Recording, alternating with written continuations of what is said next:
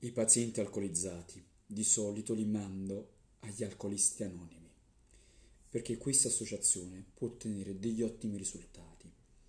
Una volta un alcolizzato venne da me e disse, i miei nonni, da parte di entrambi i genitori, erano alcolizzati. I miei genitori erano alcolizzati. I genitori di mia moglie erano alcolizzati mia moglie è un'alcolizzata e io ho avuto il delirium tremens undici volte. Mi sono stufato di essere un alcolizzato. Anche mio fratello è un alcolizzato. Certo, sarà un osso duro per lei? Cosa pensa di poter fare? Chiesi a questa persona che lavoro facesse. E mi rispose, quando non sono brillo, lavoro in un quotidiano e in un quotidiano l'alcol è un rischio professionale. Va bene, dissi. Le vuole che io faccia qualcosa per tutta questa storia.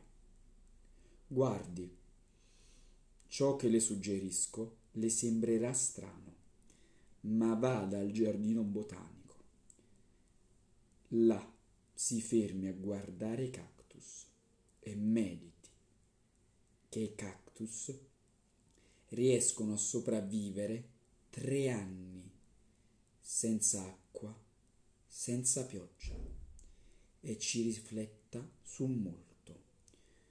Molti anni dopo venne da me una giovane donna che mi disse lei mi ha conosciuta quando avevo tre anni. Andai in California quando avevo tre anni. Ora mi trovo a Phoenix e sono venuta a vedere che aspetto ha. Dia pure una bella occhiata, dissi. Però sono curioso di sapere perché vuole tanto guardarmi e mi rispose chiunque riesca a mandare un alcolizzato al giardino botanico a guardarsi attorno perché impari a tirare avanti senza alcol e che riesca a farglielo imparare è il tipo d'uomo che voglio vedere.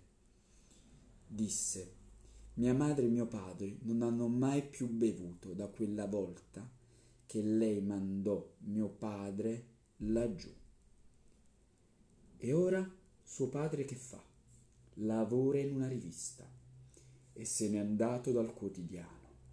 Dice che nei quotidiani l'alcolismo è un rischio professionale.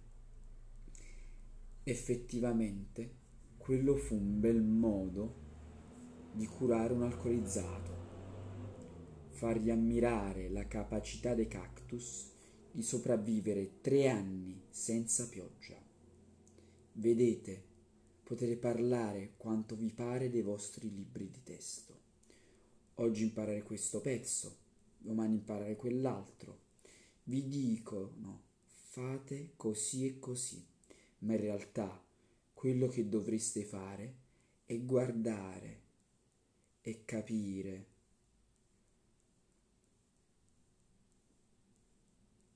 e trovare una risposta unica al problema.